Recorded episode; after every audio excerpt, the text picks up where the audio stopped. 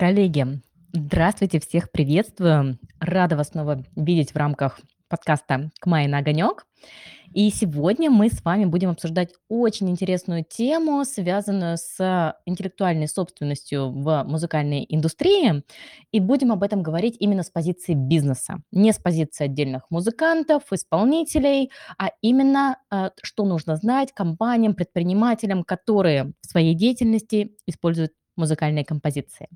И раскрыть эту тему поможет мне замечательная девушка, руководитель юридического департамента компании "Кубик Медиа" Александра Штенгауэр. Саш, привет! Спасибо большое, что ты, э, согласилась прийти сегодня к нам и поговорить на эту интересную тему.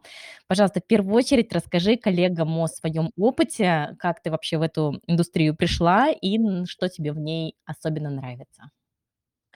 Майя, привет! Э, очень рада всех приветствовать, всех тех, кто слушает подкаст. Э, э, думаю, тема сегодня на самом деле очень актуальная. С музыкой мы встречаемся каждый день.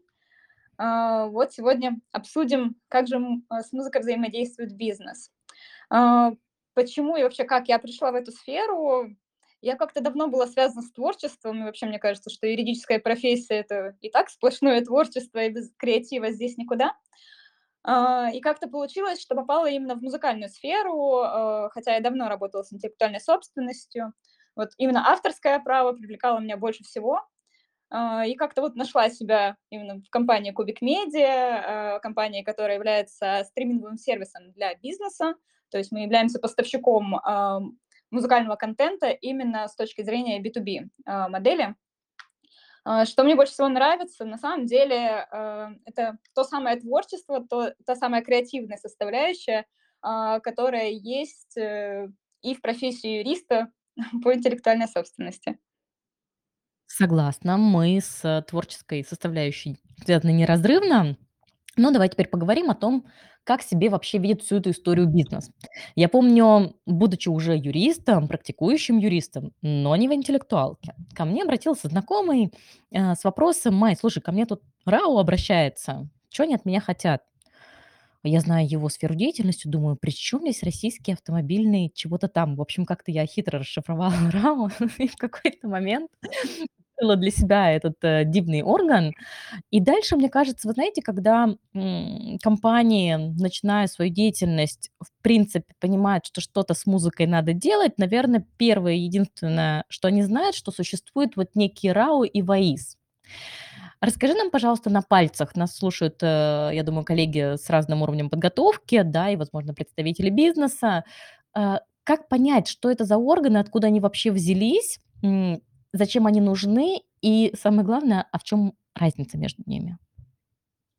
Ой, мне кажется, в России, э, любой бизнес, у которого есть какие-то общественные пространства, а, рано или поздно сталкивается с данными организациями. С точки зрения права, да, это больше организации, э, они не являются государственным органом. Это организации по коллективному управлению правами, у которых есть государственная аккредитация. А, что это значит? То есть это определенные организации, а, которые существуют и действуют в рамках, да, на территории Российской Федерации, и при этом им государством передано полномочия, а именно там Министерством культуры, выдано определенное разрешение, аккредитация, а, защищать, э, всех э, правообладателей музыкальных произведений, исполнений и фонограмм. Что это значит? Это значит, что у данных организаций, есть абсолютное право, а, защищать, управлять правами, э, давать разрешения на, ну, в частности, у РАО ВАИС- это публичное исполнение, а, музыки. А, в чём их отличие? На самом деле это, э, 2 организации, которые, безусловно, обе связаны, а, с музыкальным правом, да, с музыкальными объектами, но Российское авторское общество отвечает именно за таких правообладателей, как авторы. Авторы музыкальных произведений, авторы текстов музыкальных, а, произведений. А ВАИС, Всероссийская организация интеллектуальной собственности, отвечает за правообладателей смежных прав. То есть это те самые, а, правообладатели, э, исполнений, правообладатели, а, фонограмм, исполнители, э, звукозаписывающие студии, лейблы. А, то есть, в принципе, с точки зрения обывателя, музыкальный трек, да, он единый. Но с точки зрения права, с точки зрения Гражданского кодекса, это, безусловно, 3 разных объекта права, а, и поэтому существуют 2 разные организации. Их основная цель- это непосредственно, а, сбор вознаграждений, за публичное исполнение и распределение этого вознаграждения, полученного как через единое окно, а, между правообладателями. То есть если бы не было таких организаций, нам для того, чтобы слушать музыку как бизнесу, необходимо было бы выискивать, да, каждого правообладателя отдельно, а, заключать с ними договоры лицензионные, запрашивать разрешение. А, так как мы понимаем, что, да, чтобы составить один, там, не знаю, шестичасовой плейлист, потребуется очень-очень много сил на заключение таких договоров, а, собственно, и существует институт коллективного управления для того, чтобы как-то облегчить вот эту схему взаимодействия. Кстати, интересно, что а, такая модель, безусловно, существует не только в России. А, вообще, институт коллективного управления правами, он достаточно старый, и он существует еще с начала, э, точнее, с конца XIX века, а, и появился он вообще во Франции впервые. И сейчас в мире насчитывается там более 80 организаций по коллективному управлению правами. То есть в каждой стране есть отдельные организации, кто занимается, вот у кого именно такая цель- сбор и распределение вознаграждений. А, модели разные. В России эта модель именно с государственной аккредитацией, то есть, э, с разрешением, выданной со стороны государства данным, а, компаниям, данным юридическим лицам. Вот здесь я не удержусь от вопроса, который, наверно, волнует всех, кто впервые узнает про эту модель перераспределения. Идея, казалось бы, интересная. Действительно, вместо того, чтобы бегать по разным исполнителям, по разным авторам, мы приходим, заключаем договор с одной известной компанией, тем более, казалось бы, аккредитация. Идея прекрасная, не спорю. Ага, но всех интересует вопрос: а что происходит с деньгами, которые аккумулируются там? То есть, предположим, потребители, ну, я говорю в широком смысле слова, не по закону о защите прав потребителя, а как раз про тот же самый бизнес, они деньги честно перечислили. А если правообладатель, особенно зарубежный правообладатель, не дошел ножками до нашего РАО, что с этими деньгами происходит? А, распределение вознаграждения- вообще интересная тема. А, с точки зрения иностранных правообладателей здесь идет международное сообщение, да, то есть, а, есть международные организации, которые объединяют в себе окупы разных стран, и в рамках них уже происходит взаимодействие. Есть прямые международные, э, соглашения между разными, а, организациями разных стран. Соответственно, в любом случае, а, иностранный правообладатель, он взаимодействует через, свои организации, ему нет необходимости, да, там обращаться конкретно в каждую страну с запросом, а, выплаты конкретного вознаграждения. А, есть свои регламенты по расчету вознаграждений, а, по тому, каким образом оно распределяется, каким образом оно накапливается, как определяется вот эта вот система, расходования, распределения, перечислений. Это всё есть в регламентах РАО, и, в принципе, у них отчетность открытая. Они ежегодно опубликовывают отчетность у себя на сайтах, у РАО, ВАИС, о Мгм. том, как распределяются денежные средства. То есть, в принципе, это достаточно открытая информация, можно посмотреть. Здорово. Возвращаясь к разнице между РАО и ВАИС, давай такой кратенький прям блиц-опрос для, людей, далеких от глубин. Если я хочу у себя в парикмахерской включить по радио музыку, куда мне идти: к РАО или к ВАИС? А, нужно идти и к РАО, и к ВАИС, заключить За 2 что? договора.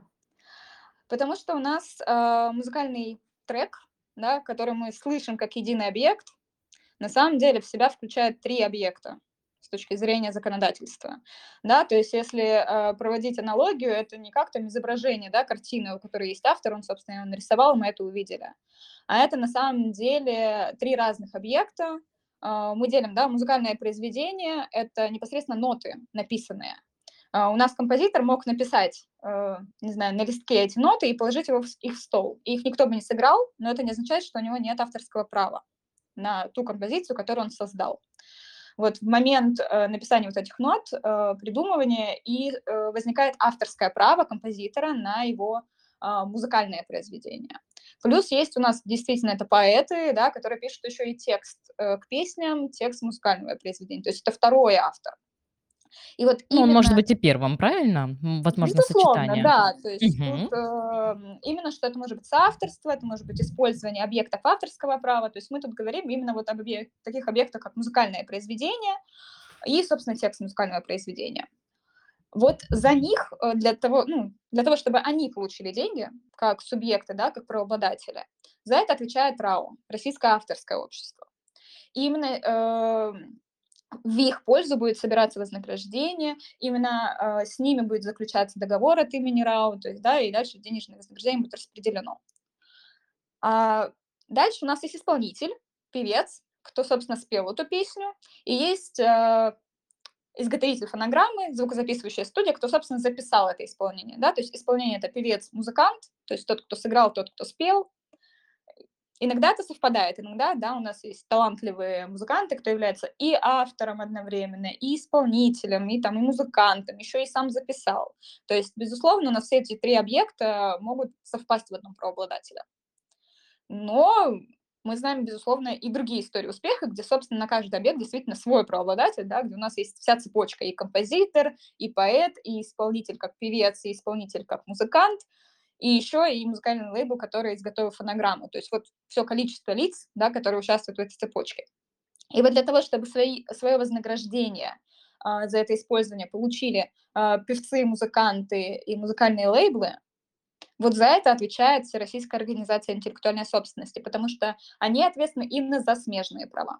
Поэтому да, несмотря на то, что мы вроде бы как слушаем один объект, да, то есть один музыкальный трек, а, внутри у нас прав на самом деле не одно и не один правообладатель. Поэтому существует 2 организации, поэтому необходимо заключить договор с двумя организациями, осуществить выплату тоже в 2 инстанции. Отлично, давай другой пример возьмем. А если я частный музыкант, который хочет, э, петь в разных, эм, на разных мероприятиях, в ресторанчиках, еще где-то, я должна платить кому-то? А, давай уточним вопрос. Э, ты самостоятельно исполняешь свои произведения в Нет, этой чужие. Вот, это уже другой момент, да. То есть у нас опять же есть тот автор, у которого не было получено разрешение, но его творчество используется. То есть хотелось бы, чтобы это творчество было оплачено. Поэтому необходимо оплачивать, безусловно, это Российское авторское общество за использование именно этих композиций. То есть, ну, А именно авторы если должны платить деньги. а если я при этом пою под минусовку, должна я пойти в ВАИС и заплатить за использование фонограммы? Да, если эта минусовка не создана тобой, как музыкантом, да, Мгм. там ранее записана, а ты действительно там, не знаю, скачала из интернета, либо действительно даже знаешь, где это было взять в хорошем качестве. В любом случае это творчество. Опять же, да, правообладатель у нас здесь исполнитель, который должен получить, э, его творчество должно быть оплачено, права не должны быть нарушены. Поэтому да, в этой ситуации у нас подключается уже ВАИС. Понятно. А, хорошо, а если я пользователь? Вот мы щас разбирали ситуации, Мгм. когда мне нужно, м, там было где-то отчитаться, а если я просто как частное лицо хочу использовать музыку, а, слушать ее, я здесь что-то должна заплатить кому-то, какие-то отчисления, они предусмотрены или у нас история свободного использования? А, на самом деле всем кажется, что у нас как будто бы свободное использование, да, в личных некоммерческих целях. Вот сидишь у себя там дома, слушаешь музыку, всё же классно, там, не знаю, заплатил только сервису за интерфейс условно, да, за вот эту услугу его предоставления. На самом деле, а, пользователь, обычный пользователь российский также платит за музыку, как и бизнес. Только платит не прямо, а косвенно. Это называется, в народе называется налог на болванки. На самом деле это сбор, а, который выплачивает изготовитель или производитель оборудования. То есть оборудование, которое может воспроизводить звук. Это телефоны, там телевизоры, а, ноутбуки, в общем, всё оборудование, которое действительно может воспроизводить музыку. В её стоимость уже закладывается тот самый сбор, который заплатил, а, изготовитель либо производитель, в еще одну организацию по коллективному управлению правами- это, а, Российский союз правообладателей. Вот у них есть аккредитация, так же как у РАО ВАИС, только у них аккредитация как раз таки на то самое личное некоммерческое использование.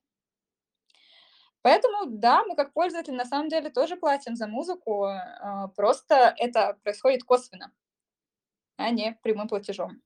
Это очень интересная новость, потому что, мне кажется, классическое представление, и юристов в том числе, о том, что это классический случай свободного использования, и ни за что мы здесь платить не дожн не должны. А тем не менее у нас возникла с вами новая фигура, помимо РАО и ВАИС, еще один орган по коллективному управлению, да, который также участвует в обороте денежных средств, связанных с пользованием музыкального продукта. Круто. Тогда давай поговорим, наверно, о том, что вот эти органы есть, вроде более-менее понятно, когда, куда мы идем, но периодически возникают в судебной практике истории, когда нам суды говорят: "Не, в данном случае, а, платеж в РАО, он не покрывает тот случай использования, который был". А, как понять, когда вообще к этим организациям обращаться бесполезно? Как вообще быть уверенным, что то музыкальное произведение, которое нам нужно, да, либо объект смежных прав, что он находится действительно в ведении этих компаний, а не то, что нам нужно обращаться к каким-то третьим лицам, непосредственно к правообладателю или, например, к частному лейблу, который, себе приобрел, соответственно, эти права, да, и дальше уже предоставляет лицензии. Как нам сориентироваться в этом огромном мире правообладателей? А, смотри, у нас, в принципе, если мы говорим про модели, да, у нас, э, у РАО есть аккредитация, но при этом, ну, и у РАО и ВАИС есть аккредитация, но при этом у РАО, ВАИС могут быть еще и договоры, прямые договоры с правообладателями.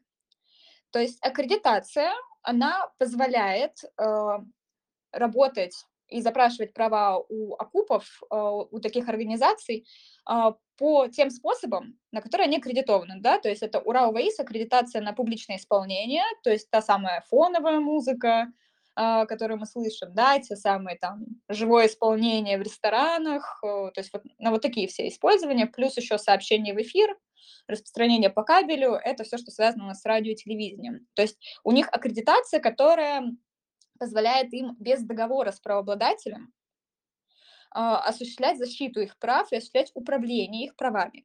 А более того, действует такая, как презумпция согласия.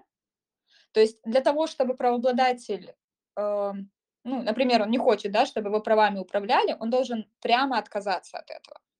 То есть он должен там пройти определенную процедуру отказа от, а, прав со стороны организации по коллективному управлению правами. И если этого отказа прямо нет, то считается, что РАО, что ВАИС, что у них есть права, а, предоставлять, э, интересы этого правообладателя, защищать его в суде, а, взыскивать там суммы компенсации, если это незаконное использование. Вот, то есть аккредитация у нас, э, на, ну, если смотреть по кодексу, их гораздо больше, но мы говорим про 3 основные: это публичное исполнение, это сообщение в эфир и распространение по кабелю. То есть это то, что нам интересно.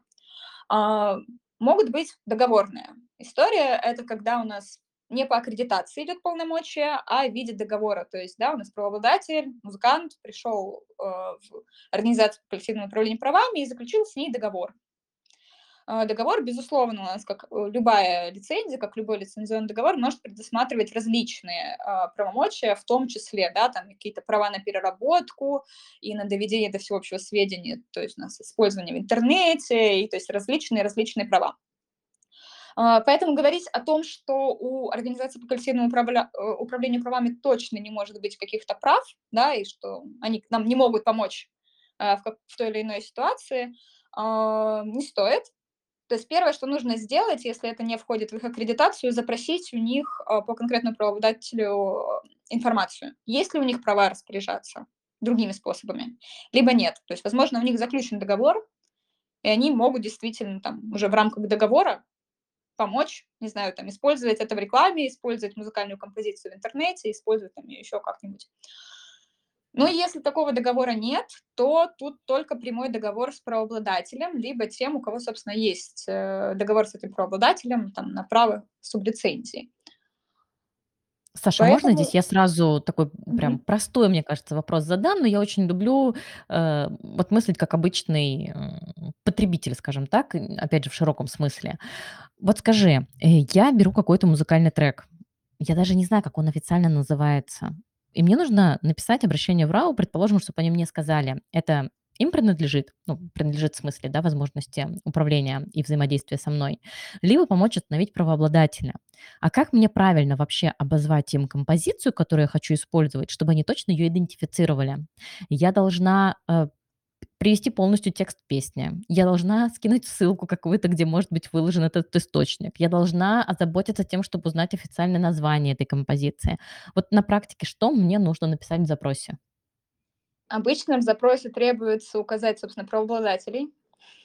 Как это ни странно, а, и официальное наименование композиции, безусловно. Но если мы говорим про то, что, опубликовано, например, в различных, да, там сервисах по типу "Яндекс.Музыки", то эту информацию можно предоставить именно с точки зрения, псевдонима, с точки зрения трека, так как он называется в этих базах, потому что это как раз таки и будет официальное наименование. Если мы говорим просто про какую-то мелодию, которую мы где-то услышали, то там запись с диктофона условно скинуть нельзя, там таких опций нет.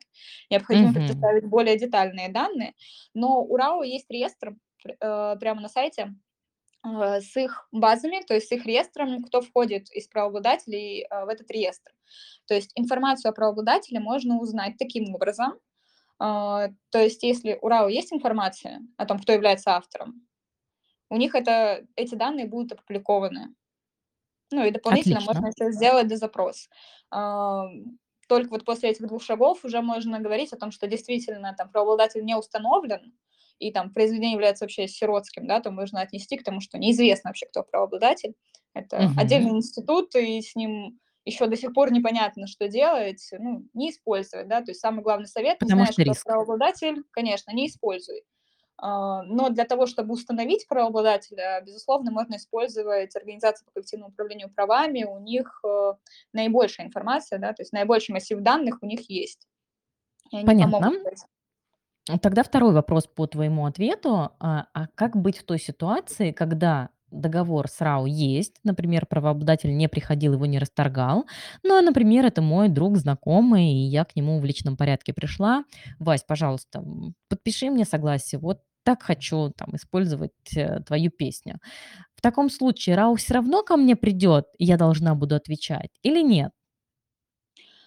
А, у нас по Гражданскому кодексу есть определенное, ну, так называемое исключение, а, где говорится о наличии прямого договора с правообладателем.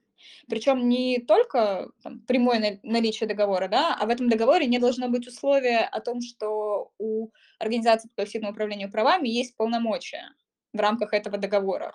То есть можно, в принципе, выдать лицензию, но при этом там в условиях прописать о том, что но мы не исключаем, что, э, ну, мы сохраняем полномочия за там организациями по коллективному управлению правами.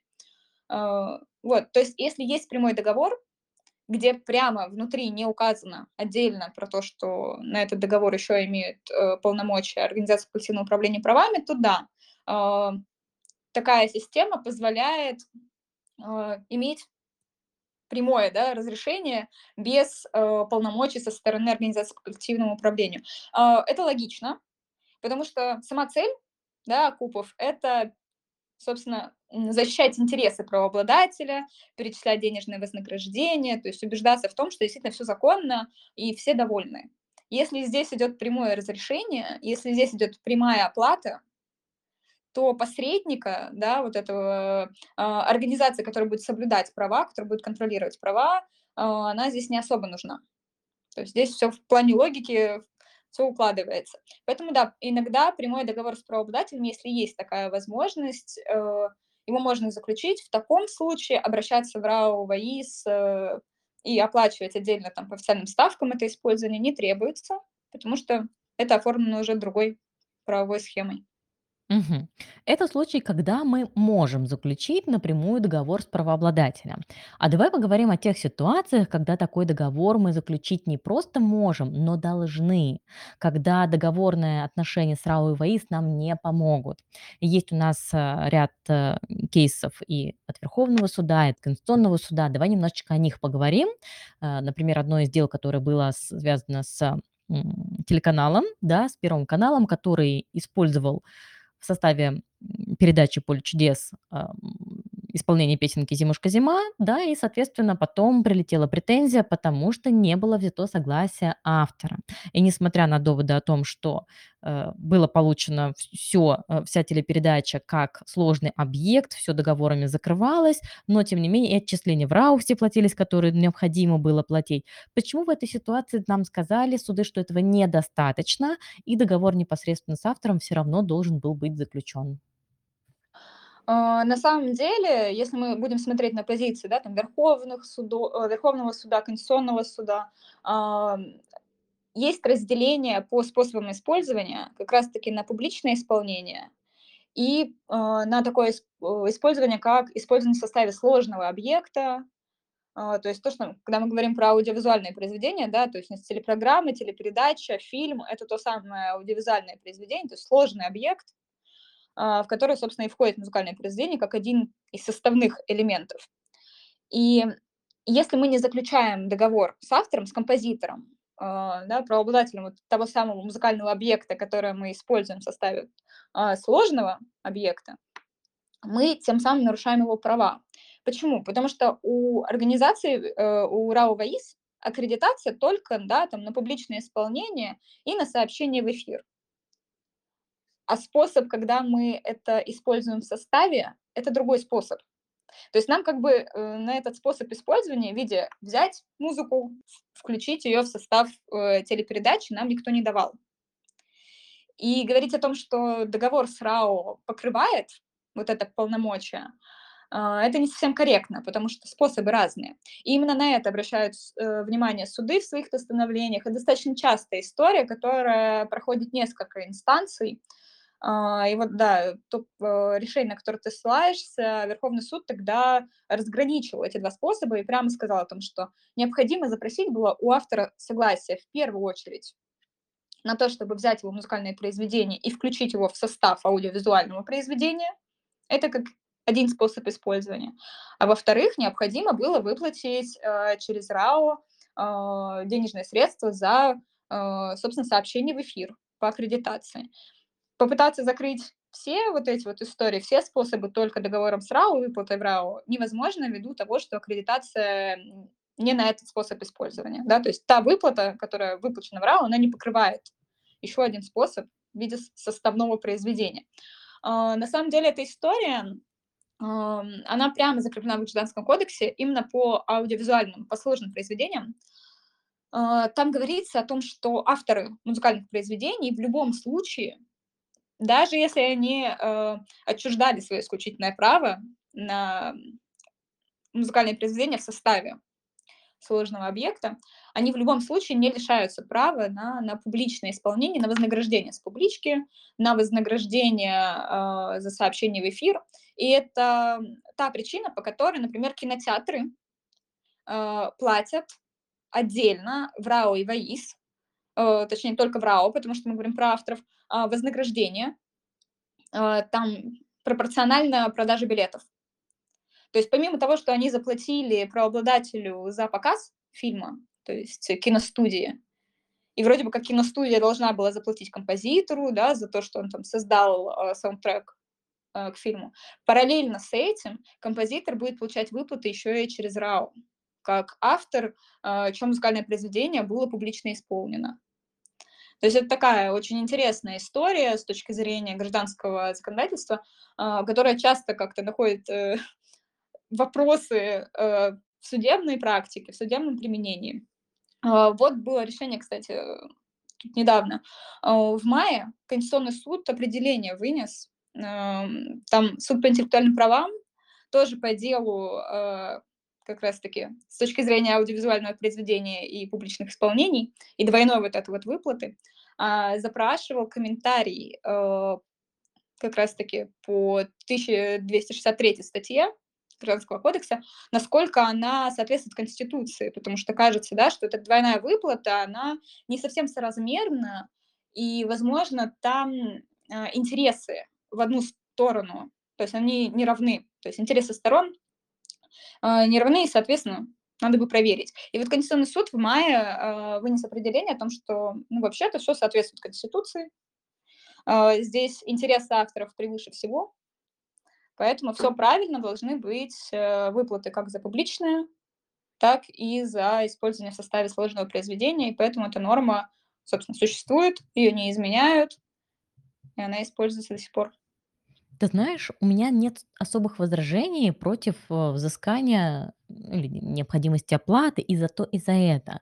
Меня, наверное, как э, помощника бизнеса, да, как человека, который, естественно, хочет всегда упростить ему жизнь, я понимаю, что это очень сложная схема. И я не понимаю, чем оправдано такое разделение. То есть почему здесь у нас брать деньги можно, да, вот этим окупам. Э, и так их несколько, да, нужно мне еще каждый раз думать, кому за что я должна заплатить, а при этом оказывается, что еще и не за все я им могу заплатить. То есть дальше у меня все равно голова должна болеть, что я должна пойти у кого-то еще взять согласие, кому-то еще выплатить вознаграждение. Это, наверное, не столько юридический вопрос. Понятное дело, что все мы с вами живем в той правовой реальности, которая у нас есть. Здесь, наверное, у меня к тебе вопрос, как к специалисту в этой сфере. Саш, почему так? Вот как ты думаешь, почему механизм настолько сложный?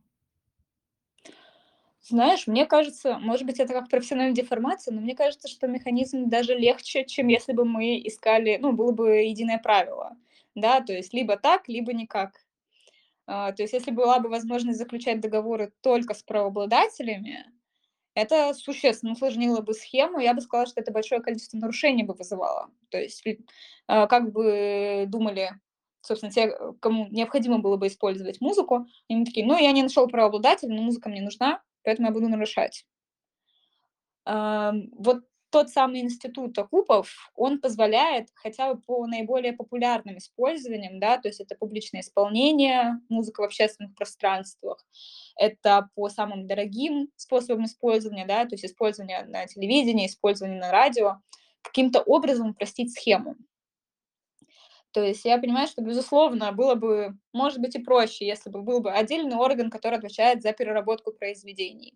Отдельный орган, там, в который можно было бы обратиться и там, спросить за использование в интернете.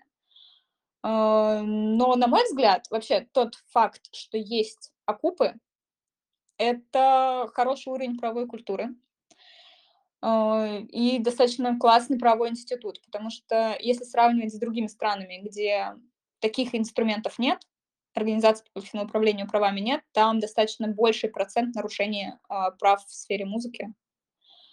А, И правообладатели не получают да, вот этих самых прямых выплат. То есть с ними не бегут заключать договоры напрямую, чтобы принести деньги и заключить все-таки лицензионный договор на правомерное использование. Поэтому по схеме у меня на самом деле, я бы не сказала, что есть какое-то отторжение к ней. Я не считаю, что она там какая-то несправедливая. Мне кажется, она сильно упрощает жизнь бизнесу. Просто достаточно понять, как она работает, понять, Ой, я зачем. поняла, что я это тот редкий случай, когда я хочу, создать опрос сейчас на канале и посмотреть, что ответят коллеги, потому что, а, честно тебе скажу, я скорее соглашусь с тобой в том, что это вопрос профессиональной деформации или глубок глубокого погружения в тему, поэтому тебе кажется, что все так очевидно, достаточно понятно, а, и прозрачно. Вот сейчас давай спросим у коллег, потом обязательно, а, озвучу, какие ответы у нас поступят. А пока давай коллеги будут отвечать, я тебе задам следующий вопрос.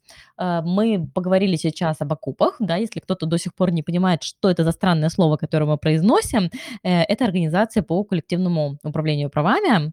А у нас еще на самом деле есть альтернативы, и это определенная разновидность тоже бизнеса, когда у нас возникает частный лейбл, который аккумулирует права на себя, да, он так сепарируется от всех этих организаций, Соответственно, заключает договоры напрямую с правообладателями и, э, либо, например, сам заказывает, да, создание композиции и является сразу их правообладателем. Как вообще функционируют такие организации? А, какие виды деятельности там есть? В каких случаях нам имеет смысл к ним обращаться? Вот ты как представитель крупной компании в этой сфере, расскажи, пожалуйста, немножечко о внутренней кухне, чтобы мы поняли, а что это вообще за конторы. А, смотри, интересно, э, что такие организации, они на самом деле, ну, не сколько там противопоставляются, да, окупам, сколько просто существуют в рамках а, той же музыкальной индустрии. Цели и задачи э, таких организаций, да, таких лейблов, это не только управление правами, но и непосредственно заключение лицензионных договоров. То есть основная модель, которая работает на этом, в этой сфере, это выдача лицензий или выдача там сублицензии в зависимости от того, кто является правообладателем, а, пользователю. То есть это то самое исключение, о котором мы говорили ранее, да, когда хочется иметь прямой договор с правообладателем, а а не идти через схему с выплатой, да, через организации по коллективному.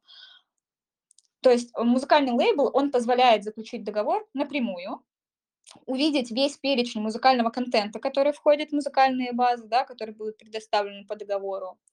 А, и параллельно с этим еще бывают там сопутствующие услуги в виде там составления плейлистов, э, составления расписаний, подбора музыкальной концепции.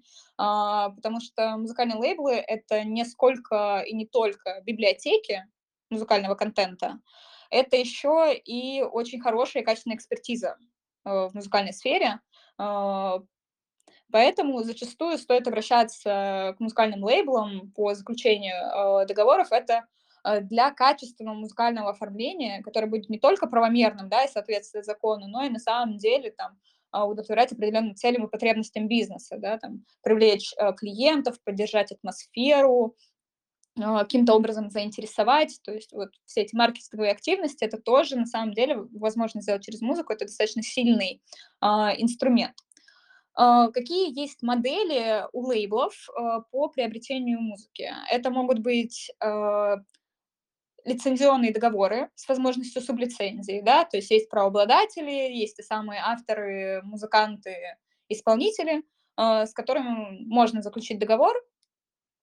Причем договор может быть разный, да, может быть, э, исключительная лицензия, может быть, простая лицензия. То есть музыкант может заключить там с многими лейблами этот договор и самостоятельно еще распоряжаться правами, а, либо передать права только в одну, м, компанию и сказать: "Я работаю только с вами". И там будет тот самый эксклюзивный контент.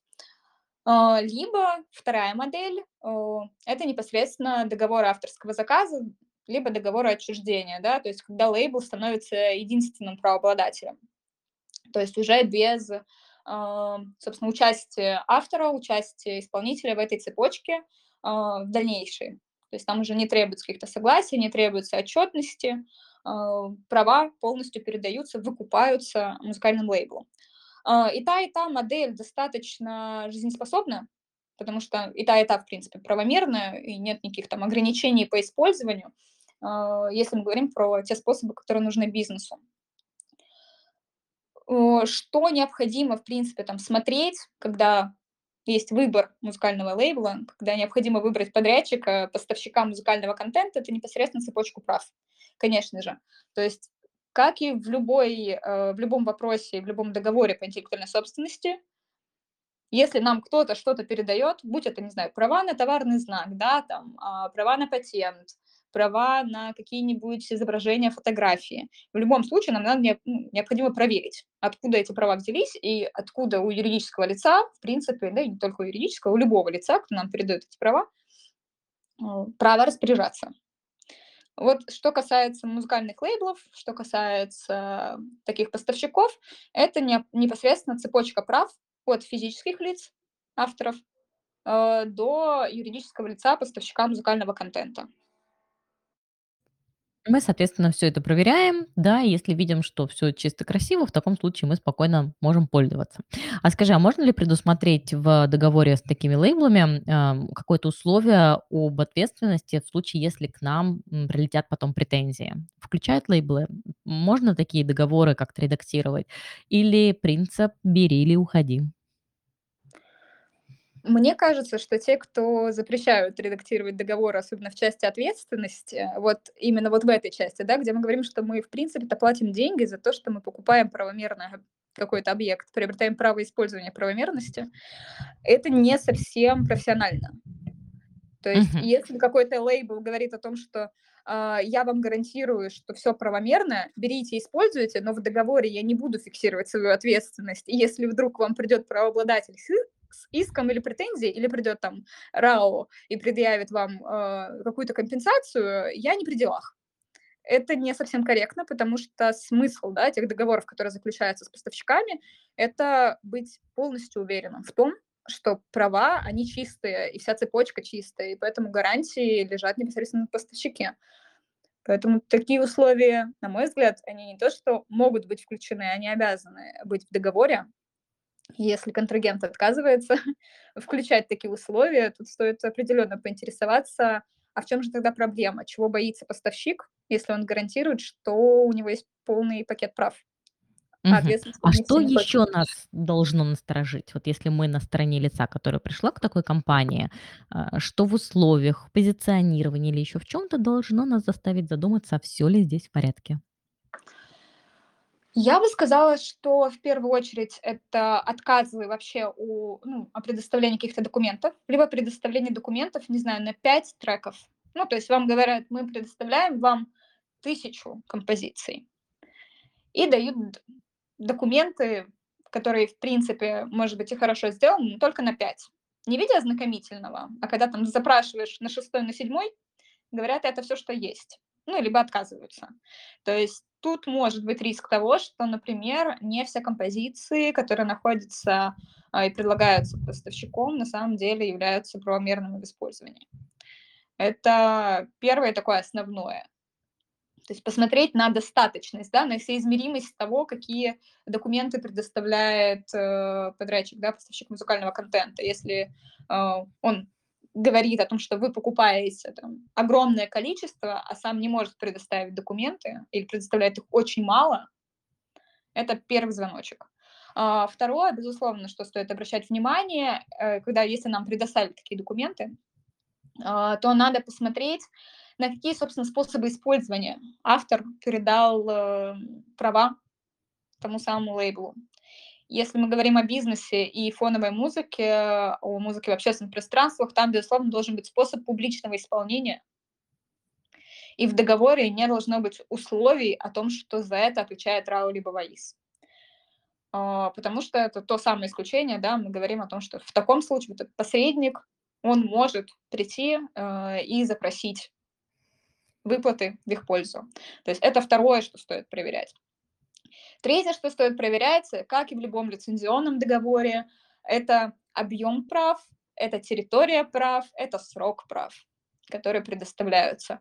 А, потому что автор мог передавать, не знаю, на три года, три года давно истекли, сейчас уже дав- давно эти права переданы другому музыкальному издательству, и иск может прилететь даже далеко не от автора, а совершенно от мы другого лица.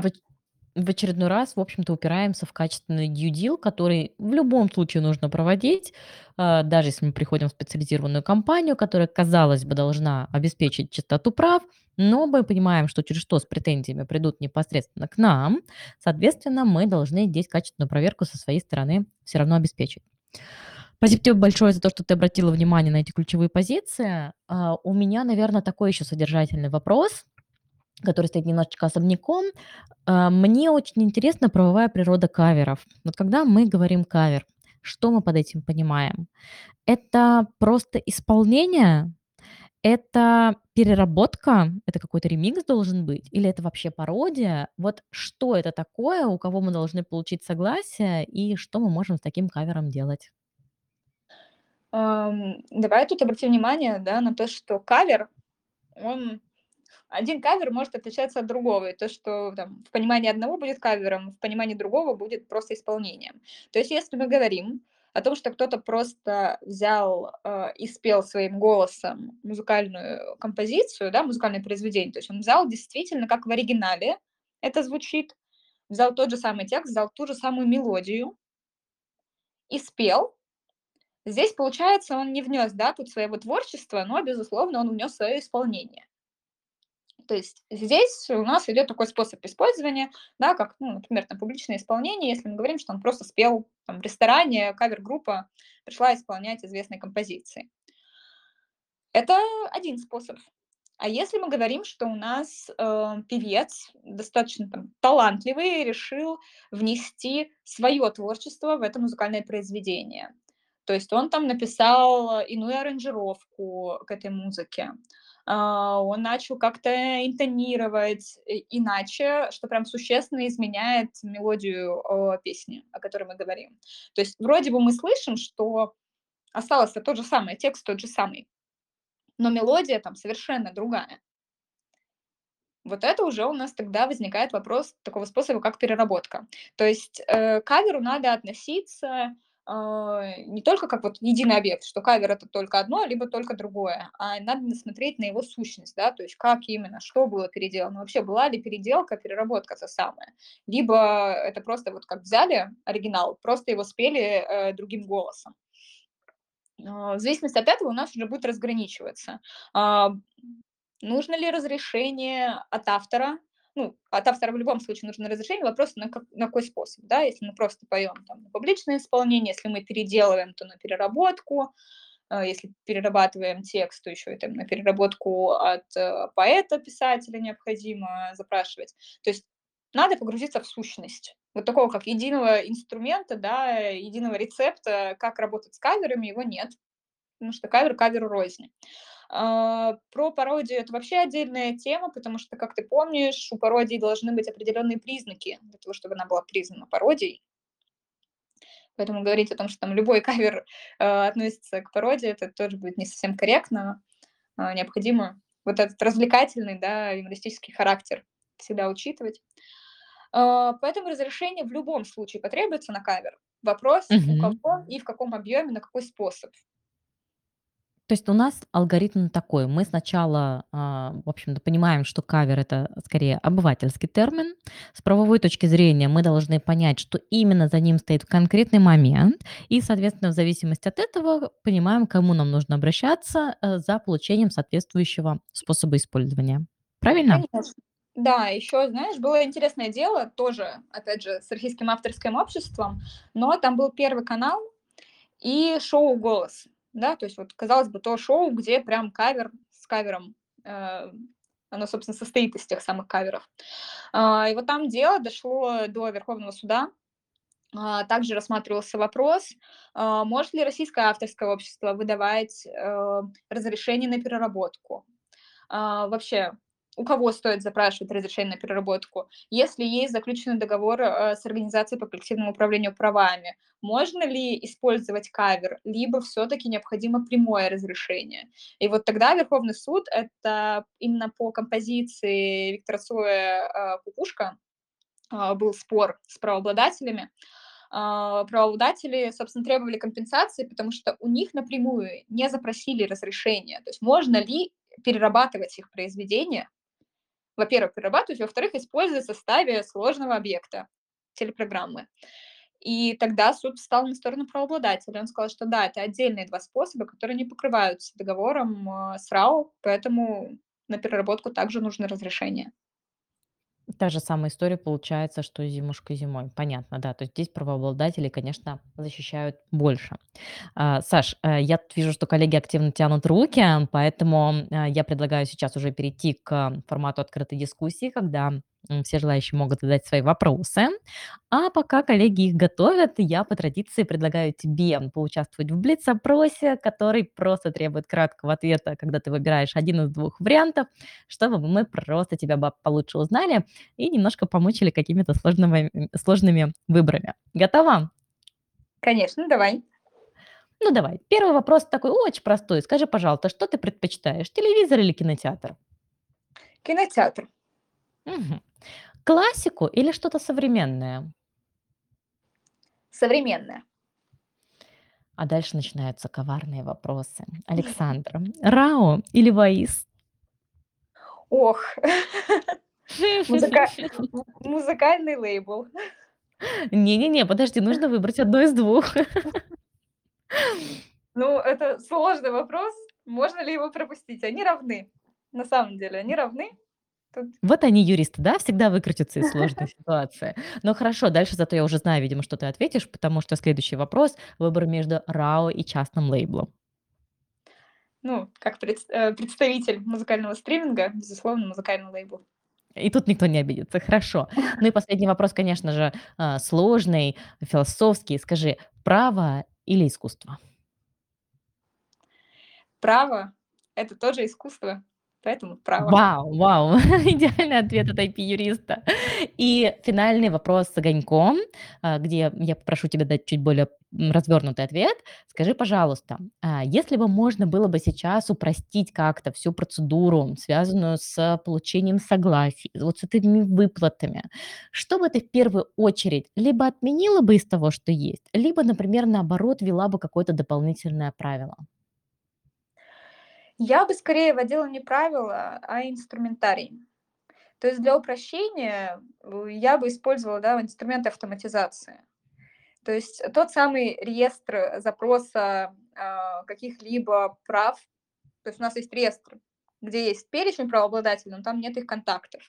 Было бы, конечно, гораздо круче, если можно было бы, да, там напрямую через какой-то сервис отправить сразу же запрос, сказать: "Вот мне нужно использовать", там, не знаю, выбрать способы использования. И с другой стороны, правообладатель просто там согласую, не согласую, там согласую и определяет сумму, за которую согласовывает. Это было бы гораздо проще. И я думаю, что это было бы эффективнее для правообладателей с точки зрения получения денежных вознаграждений за их творчество. Мгм. То есть Вот. достаточно прямая такая прозрачная система, да?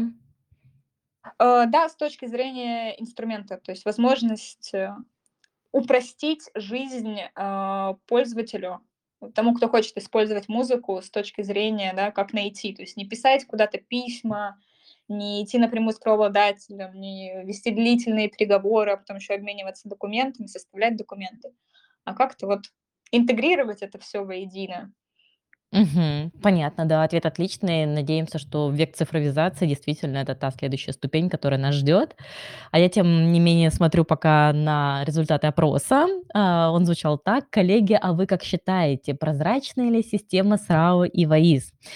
И я, Сашенька, должна тебя расстроить, потому что меньшинство нашей аудитории ответили, что да, просто стёклышко.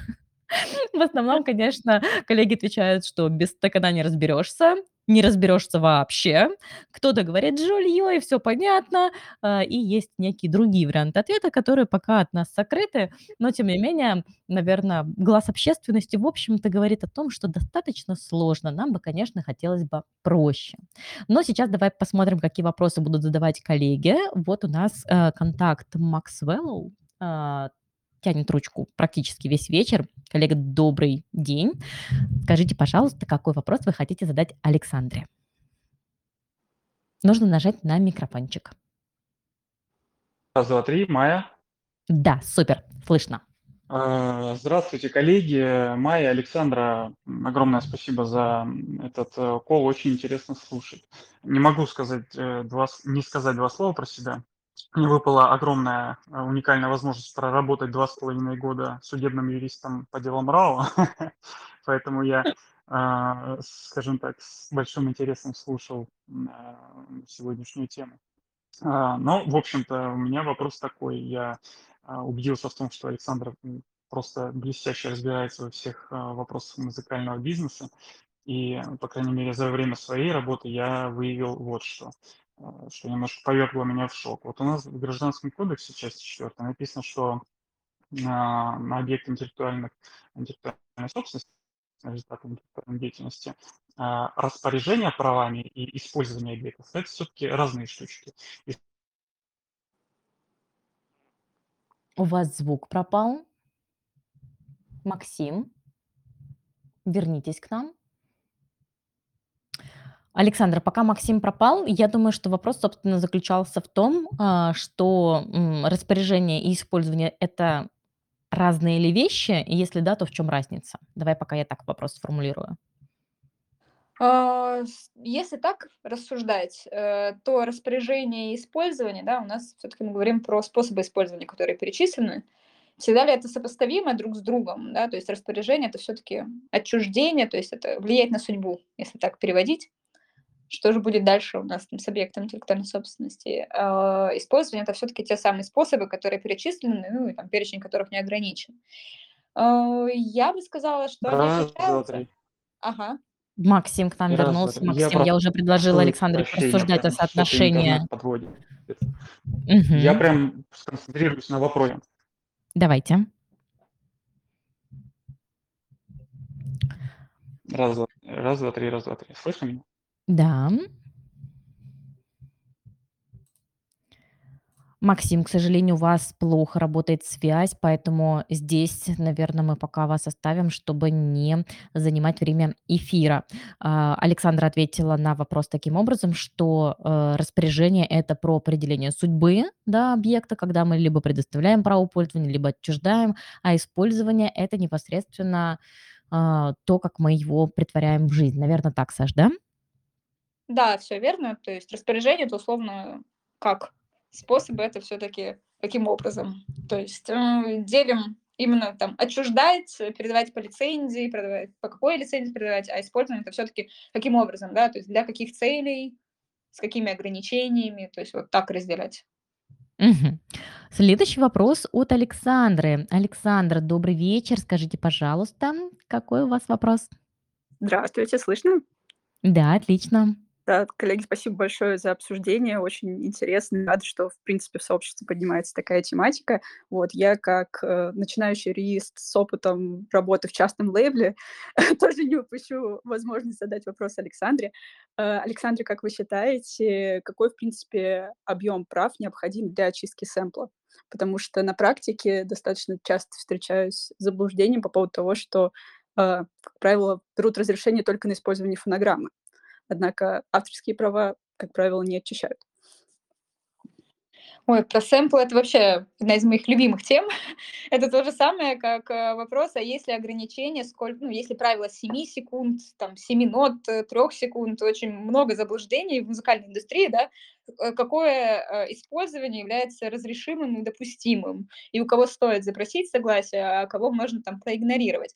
А, на самом деле, я считаю, что сэмпл- это, в принципе, та самая часть музыкального, да, произведения, исполнения фонограммы. То есть если мы берем уже записанный какой-то музыкальный трек, который является известным, то требуется, безусловно, разрешение не только, а, у владельца фонограммы, но и разрешение у всех владельцев это этих объектов.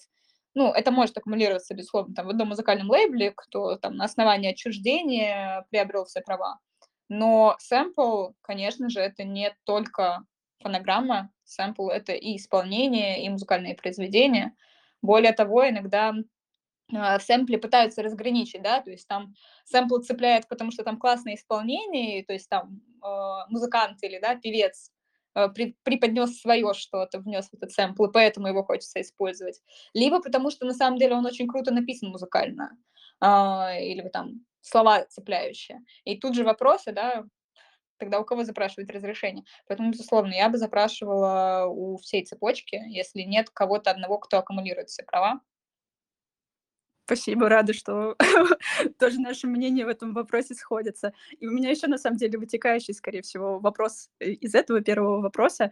Э, вот у меня, э, встречался такой случай на практике, когда, э, правообладатели сэмпла, точнее авторы, впоследствии, э, хотели попасть непосредственно в соавторы производного произведения. И вот как вы считаете, насколько вообще, э, данная ситуация корректна, поскольку, согласно Гражданскому кодексу, как мы знаем, автором производного произведения является непосредственно его автор, вот, а не авторы первоначального произведения? Я бы тут говорила про то, что всё-таки их объекты используются. То есть они не сколько там перерабатываются, там же прямое, ну, то есть сэмплирование- это прямое использование, да, части, а, объекта интеллектуальной собственности.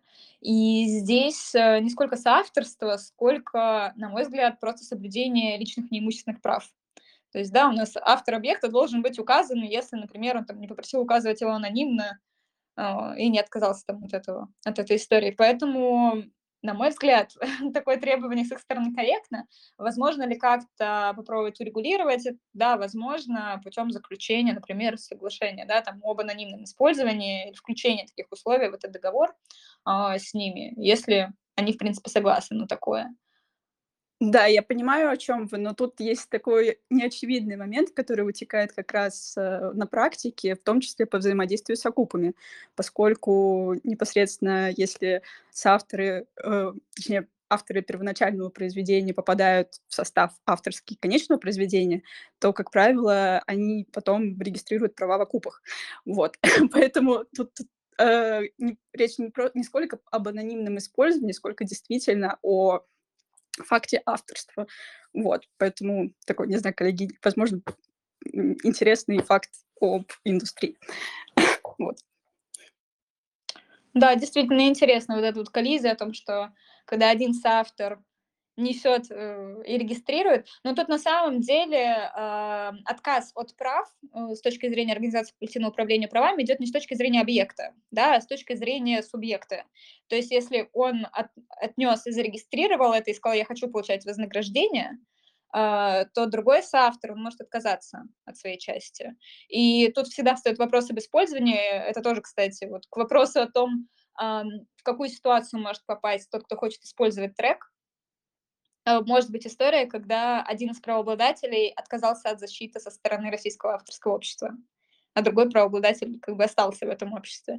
Тут всегда возникает коллизия, всегда возникает определенный риск. Поэтому хороший вопрос, спасибо. Саш, спасибо тебе огромное за ответы. Я тебе скажу, от коллег продолжают поступать вопросы.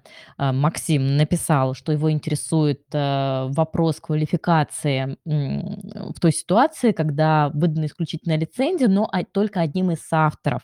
Да, в таком случае согласия остальных дано не было. И как, как будет квалифицирована данная сделка? А, Будет ли она действительной, оспоримой или ничтожной? К сожалению, Регламент нам не позволяет уже уходить в ответы на эти вопросы. Я вижу, что еще Танюша тоже тянет ручку.